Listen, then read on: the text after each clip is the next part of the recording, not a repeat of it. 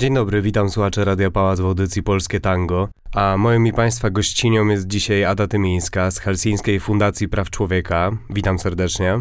Dzień dobry. W czwartek 8 czerwca 2023 roku Rada Unii Europejskiej przyjęła wspólne stanowisko negocjacyjne w sprawie nowego paktu migracyjnego. Jakie rozwiązania ma zawierać ta reforma? To jest w pewnym sensie trochę kontynuacja prac, które moglibyśmy datować do 2015 roku. I teraz jeśli mówię 2015 rok w kontekście polityki unijnej, jakby związanej z migracją, od razu pojawia się to skojarzenie dotyczące polityk relokacyjnych. To wtedy datuje się jakby taką wielką dyskusję o osobach, które przybywały wtedy, przybywają cały czas do Unii Europejskiej, powiedzmy z południa i wschodu. Wtedy właśnie jakby taką opcją, która była najbardziej dyskutowana, były te mechanizmy relokacyjne, które zakładały jakby pewną solidarność między państwami członkowskimi Unii Europejskiej, polegającą na tym, że każde państwo, niezależnie od tego, ile osób do niego przybywa, będzie włączone w właśnie relokowanie osób przybywających do różnych innych państw. Czyli mamy tu trzy rozwiązania. Albo państwo przyjmuje do siebie osoby. W naszym przypadku byłoby to 2000 z innych krajów, które przybyły do Europy. Albo płacilibyśmy opłatę 22 tysiące euro od osoby.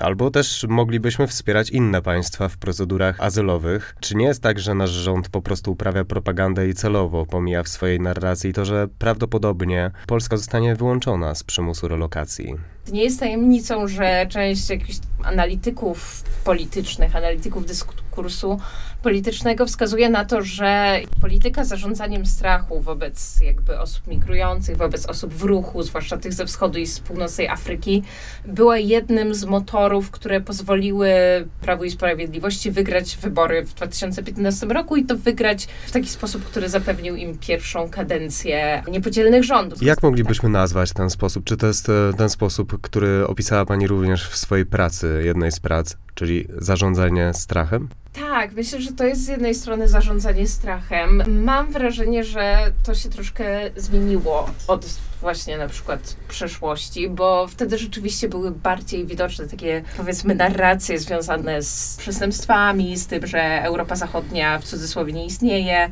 Teraz nadal to jest obecne, ale ten strach stał się znacznie bardziej, którym się zarządza, stał się znacznie bardziej subtelny. Ten strach jest zarządzany w bardzo różnych kierunkach. Po pierwsze, to jest strach przed osobami, które mogą przyjechać, które mogą zagrozić polskim rodzinom, kobietom i tak dalej. A z drugiej strony sprowadzanie ich. Tak, ale też to jest strach przed Białorusią choćby i przed Rosją i przed jakimś takim osłabieniem bezpieczeństwa polskiego państwa i to jest taki strach właśnie o bezpieczeństwo w kontekście wojny i w kontekście tego, co nasze władze nazywają wojną hybrydową z Białorusią. Więc to jest jakby strach związany z tym, że jeśli przyjmiemy więcej osób do naszego państwa, to osłabimy jego potencjał e, obronny, a przecież tutaj realne zagrożenie jest za naszymi granicami, więc ten strach jakby trochę się skierował w bardzo różnych kierunkach, nie mówiąc o takiej narracji, która jest niekoniecznie zarządzaniem strachem, ale raczej zarządzaniem tożsamością, czyli takim wyjątkowością Polaków, Polek, zwłaszcza takich o konserwatywnych wartościach, odrębnością od tej zepsutej zachodniej Europy, która właśnie w pewnym sensie daje się w cudzysłowie podporządkować osobom z innych kultur, które przybywają i narzucają jakieś swoje surowe zasady. A od 2015 roku do Europy dotarło w sposób nieuregulowany ponad 2,5 miliona osób. Wdrożone do tej pory programy relokacji objęły tylko 1,8% z nich. Czyli mimo tego, jak sprawa brzmi w mediach, to rozmawiamy tak naprawdę o kropli w morzu potrzeb. Po pierwsze, to co nazywamy relokacją, co jest po prostu przesuwaniem jakimś trochę odpodmiotawiającym osób z jednego państwa do drugiego, ono już w pewnym sensie istnieje, no i to jakby są procedury dublińskie, chociaż one mają trochę odwrotną logikę, bo polegają na tym, że cofa się osoby do pierwszego państwa Unii Europejskiej, w którym się powiedzmy oficjalnie pojawiły. W związku z czym no, to oznacza wycofywanie do tych państw, które są w pewnym sensie częściej powiedzmy celami podróży. Czyli czy Włochy, Grecja, tak. Włochy, Grecja, no teraz już Polska też. Ta procedura dublińska, chociaż jest czasami potrafi naprawdę namieszać w życiu takiej osoby będącej w ruchu, no to nie jest tak, że ona jest stuprocentowo, powiedzmy w cudzysłowie, skuteczna, bo na to się składa po pierwsze to, że dwa państwa muszą wyrazić na to zgodę, a po drugie, że bierze udział w tej procedurze sąd, który sąd w Holandii może powiedzieć, że w Polsce nie ma warunków dla tego, żeby zawracać tam po prostu osoby migrujące. I tak się czasem w różnych e, sytuacjach zdarza, na przykład w przypadku migrantów i migrantek LGBTQ+.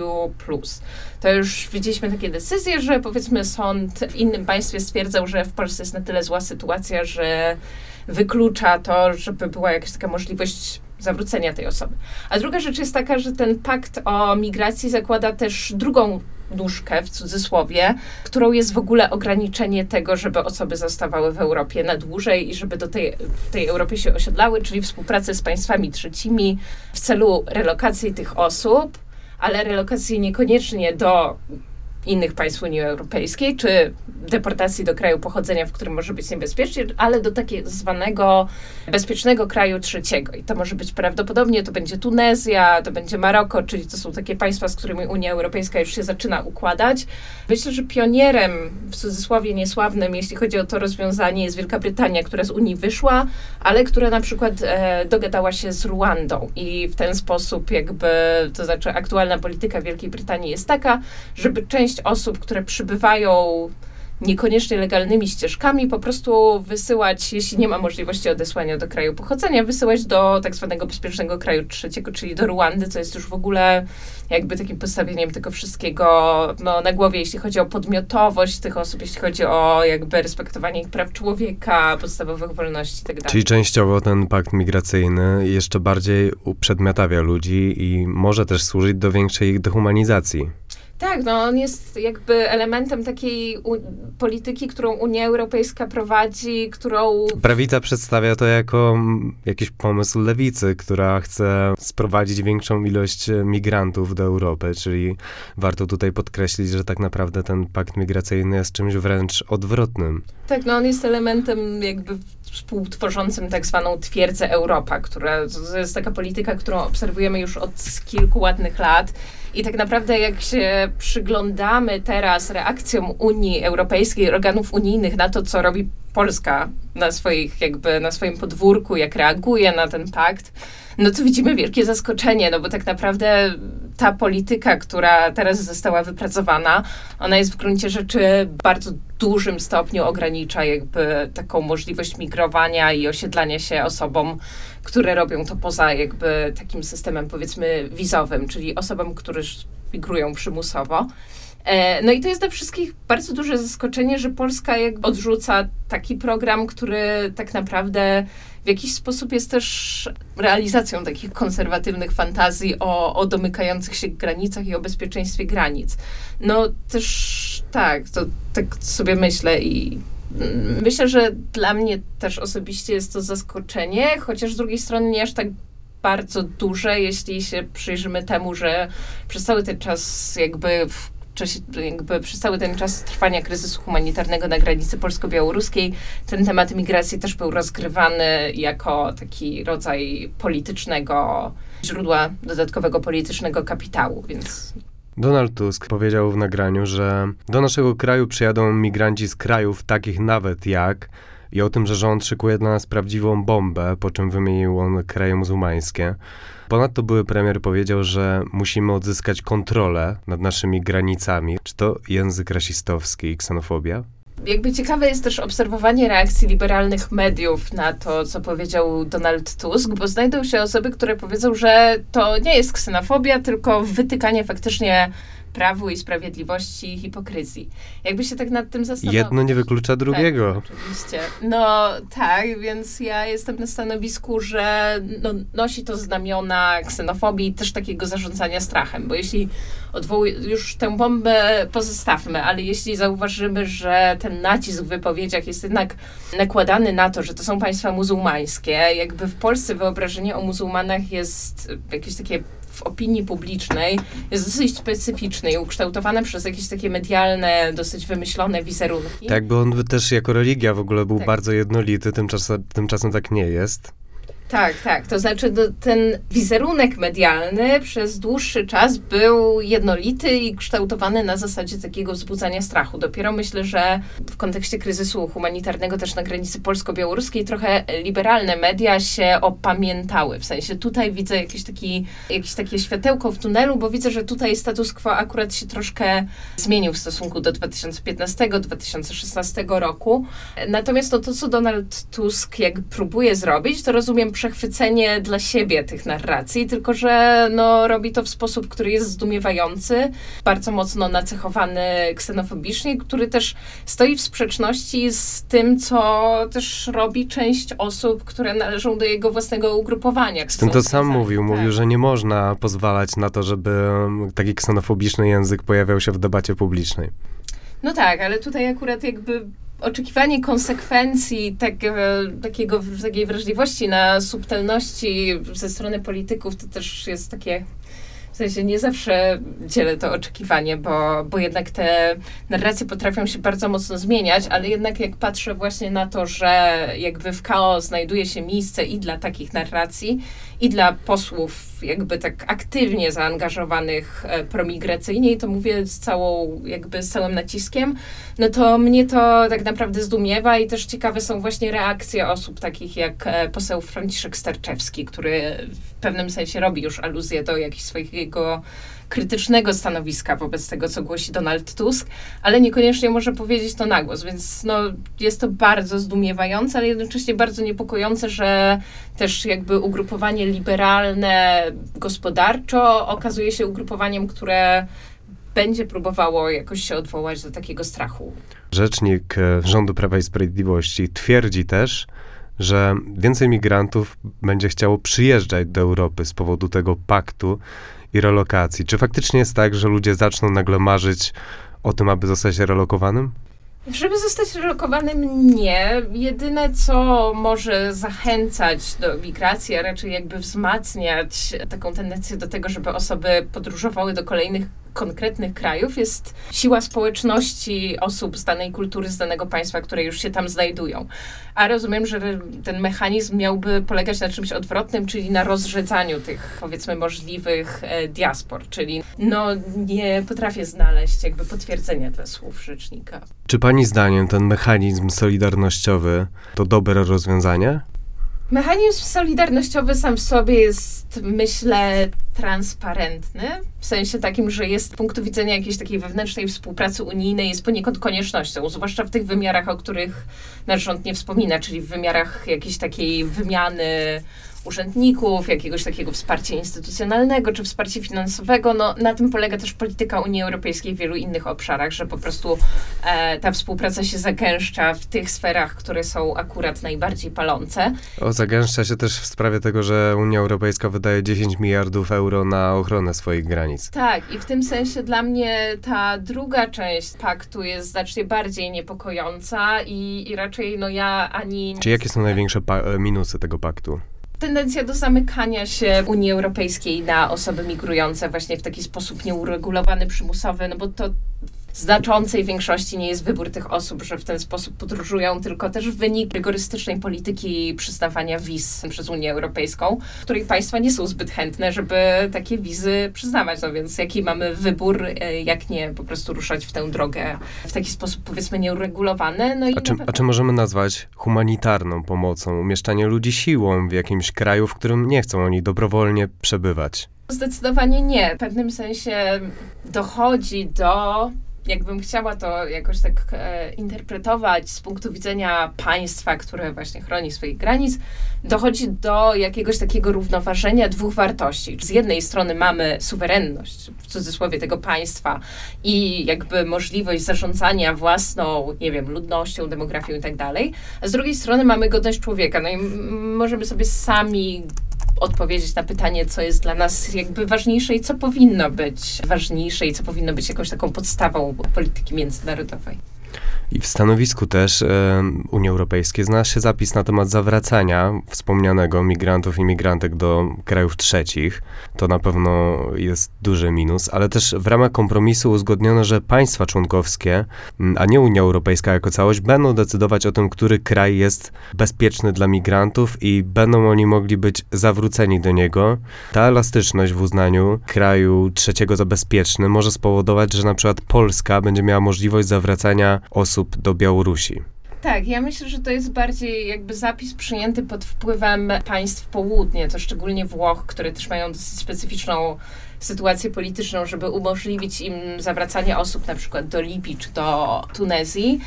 Taki scenariusz, w którym Białoruś jest uznawana za państwo bezpieczne dla migrantów z Syrii, Iraku i tak dalej, jest możliwy do wyobrażenia nawet w, tych, e, w tej sytuacji politycznej, jaka jest teraz, bo, bo on się po prostu zwyczajnie dzieje. Teraz mamy wiele osób z krajów muzułmańskich u nas, które uczciwie pracują. Czy tacy ludzie mają u nas prawo czuć się częściowo wykluczeni? Podstawowym problemem polskiej polityki migracyjnej jest to, że jej nie ma. To znaczy, polityka migracyjna ogranicza się do tego pierwszego etapu, czyli jakby tego, co się dzieje na granicy, maksymalnie no, do jakiejś takiej polityki w zakresie przyznawania legalnego pobytu, czy odmawiania prawa do legalnego pobytu, a potem, jeśli chodzi o taką integrację, włączenie w społeczeństwo, to zwyczajnie albo tego nie ma, albo nie jest to robione w sposób systemowy. To znaczy, powiedzmy, wsparcie socjalne byłoby w tym sensie ograniczone do jakiegoś e, zasiłku czy wsparcia finansowego, no a to nie wyczerpuje tematu jakiegoś takiego, jakby relacji międzykulturowych, które, co trzeba przyznać, jakby nie, już nie odwołując się do stereotypów, one przecież nie są łatwe. To znaczy, to nie jest tak, że osoba z jakiejś patriarchalnej społeczności, Czeczenii, dajmy na to, od razu odnajdzie się e, w nowych e, warunkach, powiedzmy, państwa